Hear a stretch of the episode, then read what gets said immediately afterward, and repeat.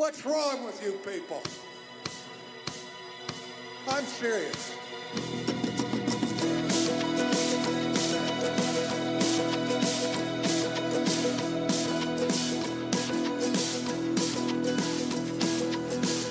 This is Not Another Baptist Podcast, a weekly podcast about what two pastors are learning in the trenches of church revitalization.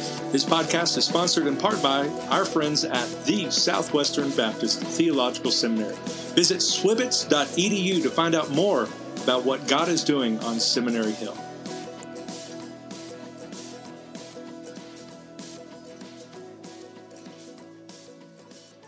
What's up, Kyle? Man, how's it going?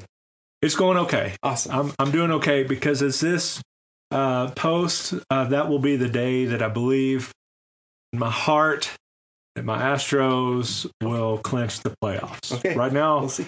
that that's kind of our magic number. We have to wait until Friday, as I understand it. And their fate belongs to The Rangers. the Rangers. Can't wait Who at the. this point our, our only role is to be a spoiler. So Yeah. uh, nothing would thrill my heart more than a sweep. do you think you're going to get it? No. But it would be fantastic if it did. I don't know. I, I, I, based on the last 50, uh, 55, 56 games that the Rangers have played, I do not hold out a lot of hope. But um, that's the great thing about baseball, right? Anything can happen on any given happen. day. Yep. And so the Rangers could possibly sweep the Astros, thereby breaking your heart. Yeah, And and you would be so happy. but but here's what is exciting: is that regardless of what happens, I, I can say with full confidence that the World Series comes through Arlington. Yep. The, the Rangers have nothing to do with it, but but the new stadium will be host to They might The be able World to watch it. yeah yeah be- yeah. They're, they may have fans there, so Yeah. uh, that'd be fun. Yeah. So Well, cool. Hopefully, you don't get like a snowstorm. uh, it's 2020, man. Uh, Much like baseball, anything can happen. Yeah. So Well, if if we uh, if we make it, I think I can. Uh, uh, I- I'm about hundred percent certain we're not going to the World Series. If we make it at this Yeah. point, I, I would be shocked if we make it past Oakland A's. Yeah. So, Yeah. but anyway, that I will say that's still been a little bit of normal in an otherwise abnormal year is being able to watch baseball. Us kind of throwing the friendly jabs back and forth when when they're playing or whatnot, and um, but the the weird thing though is when you watch it on Fox, I believe they have the computer generated uh, fans out there. so weird. So weird. It's especially weird because like you can you can tell that it's computer generated. Of course, one because you know, but also because it's like maybe five fans just duplicated over and over Yeah. again.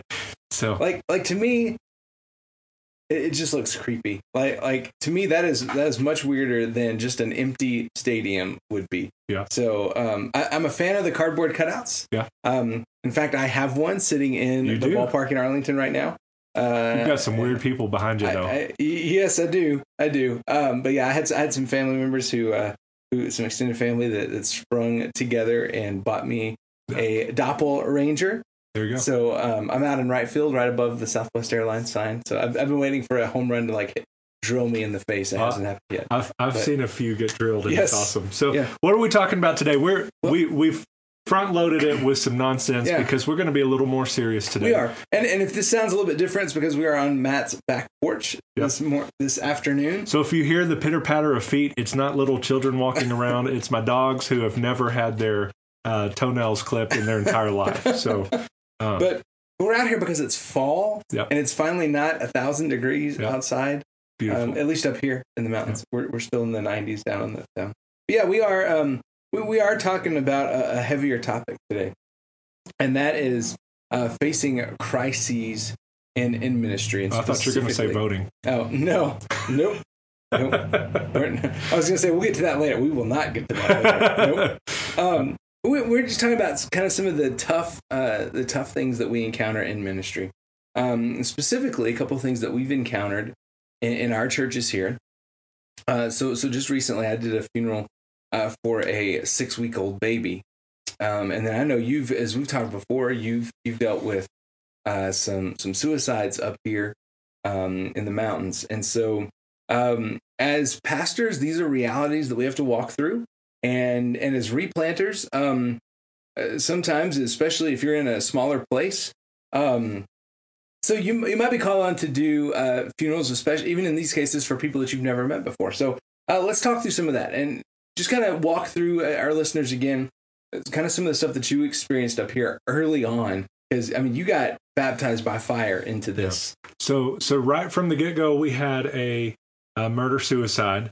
Um, and about a year or so after that, we had an attempted uh, suicide. Uh, and so there's we've we've had our our share of that kind of stuff here and have certainly had it over you know it hits really close to home as my you know mentor had uh, committed suicide and uh, and so it's been kind of a part of my my ministry or, or having those kind of things numerous times unfortunately because we hate it uh, but then there's then there's times where it's more normal um, where it's somebody that's a little older and expected to pass soon and passes peacefully and everything is like you would kind of hope it to be. But it's at that point of finality where that person is gone and you're left with a grieving family one way or another. So those that have had a loved one that lived a long, full life, expected it, all of that, they're still going to be hurting. Uh, cannot imagine what mom and, and dad that yeah. uh, you've dealt with after six weeks with their baby would be imagining, or those that uh, will rock a community like a murder suicide. And so in the wake of all of those things, we have people that are hurting. And oftentimes you have a mix of lost, saved, growing, not growing, kind of every mix of person can be involved. And so it's your chance then, if it's somebody that you know or don't know, to be that voice of hope and help in that difficult time. Yeah. And, and so, especially, um, you know, one of the things that I've done is, is in both of the communities where I've pastored, um, is I made sure I developed a pretty good relationship with the um, with the funeral home, right? And so in Clayton, um, in a very small community, um, had a wonderful relationship with the uh, with the funeral home there, and, and I was asked to do a lot of funerals that where, where there was no spiritual uh, connection for the family whatsoever.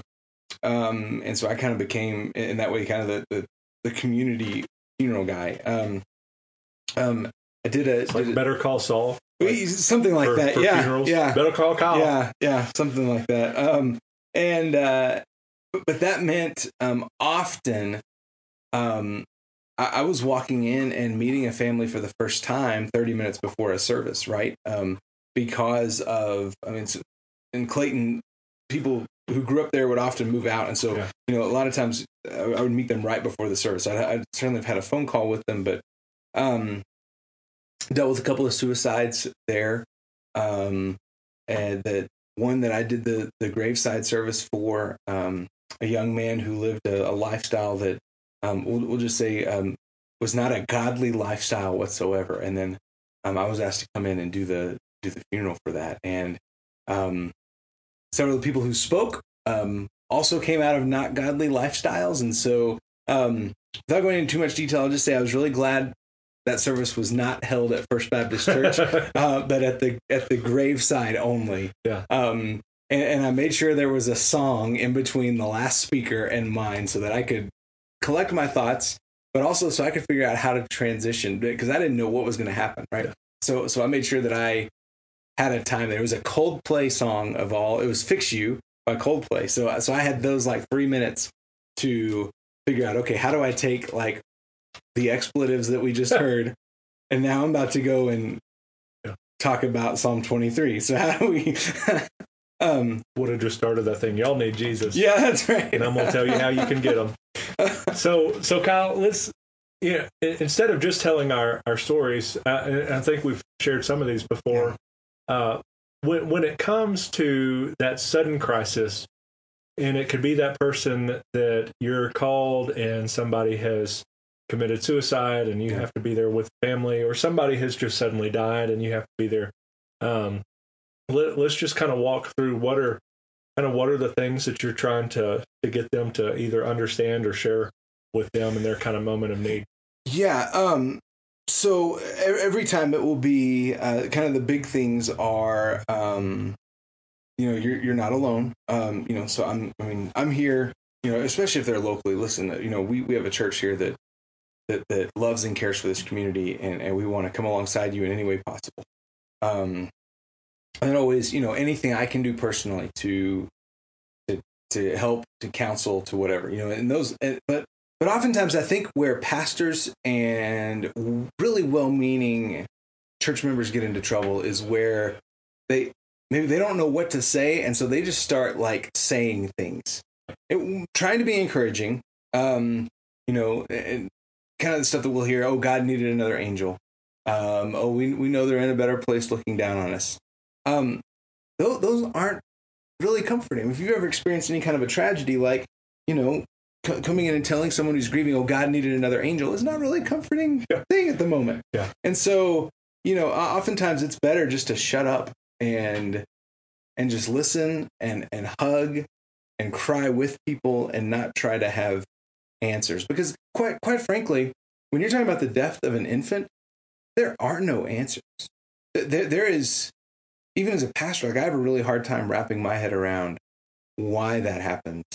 And and then trying to explain that to a to a family um sometimes it's better just to just to keep your mouth shut and say i'm so sorry Yeah. i'm mourning with you Yeah, I think what you're you're talking about is kind of that ministry of present of Yeah. of just being there, listening. Uh, that's a great time to to listen about twice as much, three, Yeah. four, five times as much as you try and talk. Um, there's going to be some biblical wisdom you can share, some encouraging words that if if they are biblical, scriptural, that kind of thing, that are helpful. That's always good. But it's a great time to to help them process through some of those things, and some of the best way to process is ultimately going to be talking.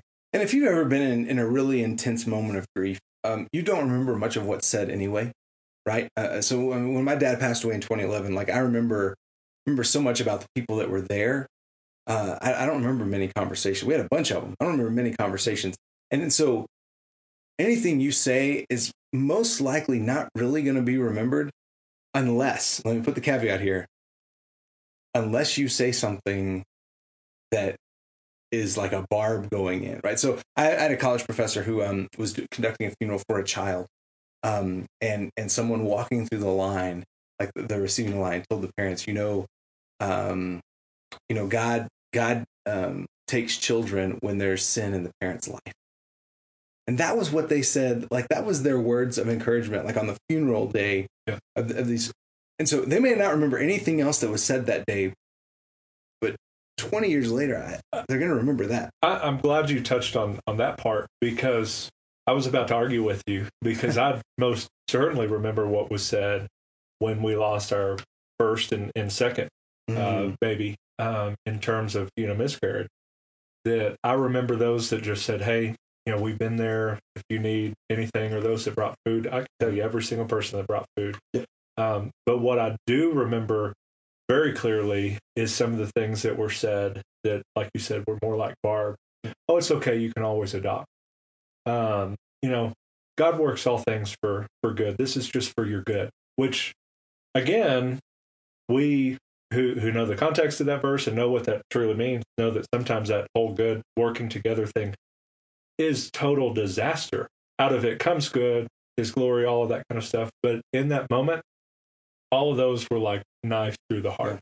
Um, especially because our heart was to have kids and adopt kids. That had already, you know, always been our desire, and these people didn't know that. Um, but it was like one, this idea that you you lose a baby, can't have kids or something. Well, you know, go to Plan B with uh, adoption. Yeah. Like adoption is a plan. So I definitely remember the bad uh, feedback that we got, Yeah. and so you don't want to add your name to that list because there's probably going to be people that say things that aren't helpful.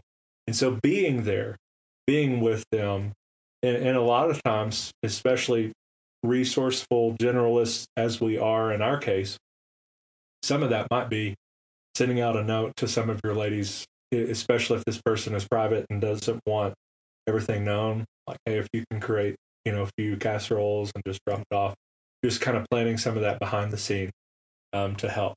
Um, so yeah, ministry of presence is so so important Yeah. in those times. and and we got to experience that. So we had a uh, we had a couple in our church who um, knew there were some complications with with the with their baby, um, and and she ended up miscarrying and, and I mean del- delivering, but but the no, knowing the baby was not going to survive, and um, um, their their Sunday school class in our church really took that on themselves. I mean, so it didn't become a big um, a big thing like to the church wide. Hey, we, we're going to do this. Their, their Sunday school class very quietly um, came in and, and loved on them. And, and and again, I mean, this was in the middle of a pandemic, right? So like hosting a big funeral cele- funeral service that that just wasn't really an option. So, uh, but, but their Sunday school class came alongside them and walked with them through it. Um, provided meals for a while, um, and and just really, I said, loved on this couple as they were walking through their grief. And I and I had certainly a couple of conversations with them, but but even more so was their was their Sunday school class who were right there with them, walking them through that whole. And I think something to be, especially those that are listening in that might be a little bit younger or may not have experienced one of these things yet, is you're going to have somebody come in that they've just miscarried or they've had a stillborn child or someone that they love, you know, a child killed in a car wreck, something like that. That crisis is going to happen at some point in, in some form. And you may be caught completely unaware and unprepared for it. Um, certainly pray. You obviously need to pray, pray for wisdom for how to be there, knowing what to say, that kind of thing. But don't assume that you have to say everything yourself. Reach out to other pastors. Ask them if they've experienced this specific thing, what what helped, didn't help. You know, and every situation is going to be so different. That's why it's hard to give a list of 10 things you need to do, other than I would say the, the few that would come off the top of my head. Be willing to just be there, let them ugly cry, most likely in a, in a situation like the one you just had, ugly cry with them. I mean, you, you love these people and, and you hate what's happening, just, you know, like, like a brother or sister in Christ would. And so cry with them, pray with them, be there for them. Um, if it's something that you feel like is a little above your head or you're not prepared for, reach out to another pastor or another counselor, um, find out what to, uh, maybe how you can help them. Uh, and I would also suggest after the fact, after these things are kind of in the past, regularly checking in if, if you have a counselor um, or a mentor at the very least. But certainly, I, would recommend a counselor where you can just kind of debrief these things um, because it can weigh on you over time and uh, develop PTSD, develop whatever. And you certainly don't want to get callous to these things. So you want to learn how to process them right as you grieve with them. and and then the yes so you need to process that as well but but you also need to help the, the grieving family process um and in fact so much of the, the the reality doesn't really set in for for a lot of um especially sudden deaths until well after the funeral's over right? And so you know in fact i had a, I had a conversation with a lady um a, a, a former church member of ours passed away her husband and uh had a, had a conversation with her the day before the funeral and she said um she said right she said i'm, I'm good right now. Said you know i have we have family in we've been busy planning funeral. We've been busy making some other arrangements. She said when it's going to be hard is after everyone's gone. Mhm. when it's just me in this house. And you know I, look as, as pastors life doesn't stop for us because there's a funeral right? I mean oftentimes funerals come they, they, don't usually come at real convenient times right?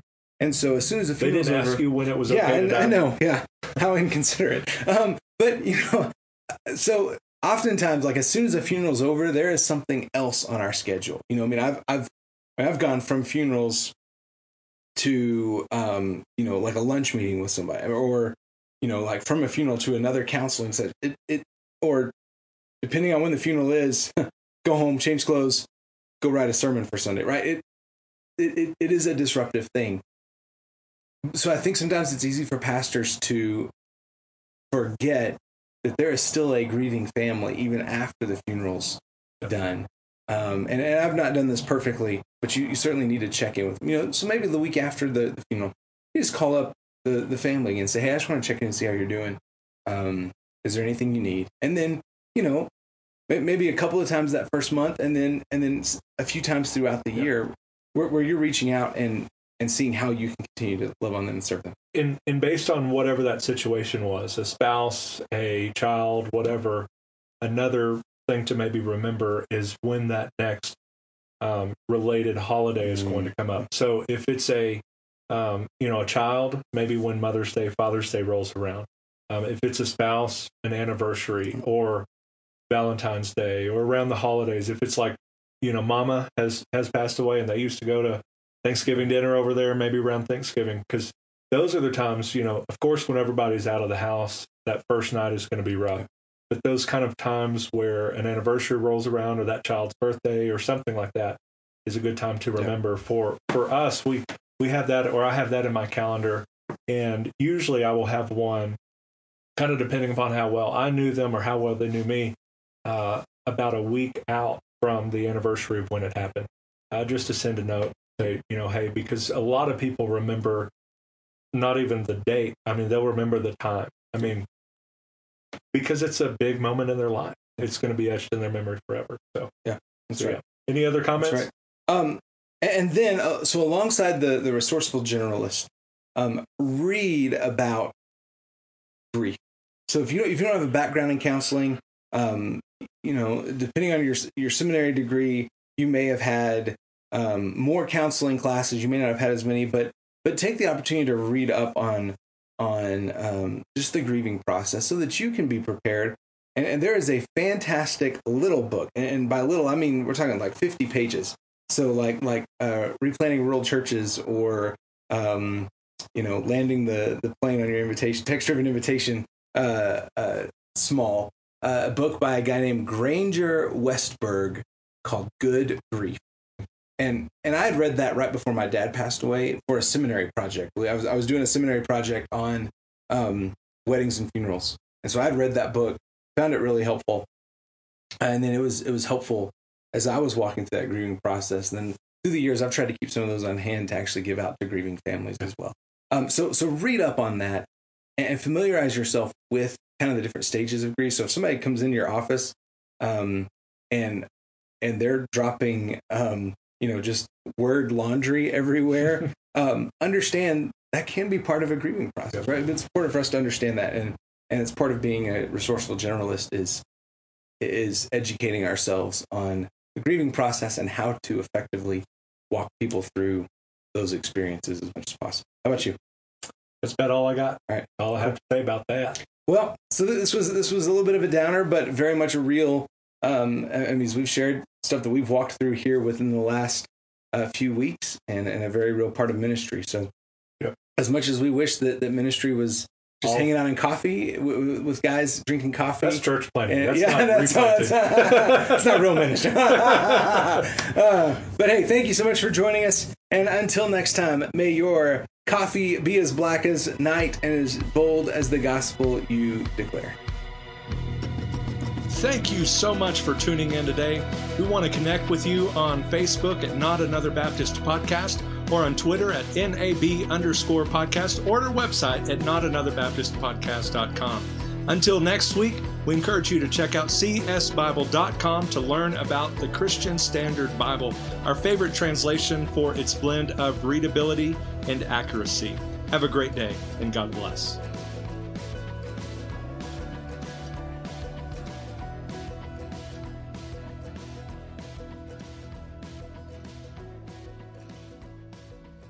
What's wrong with you people?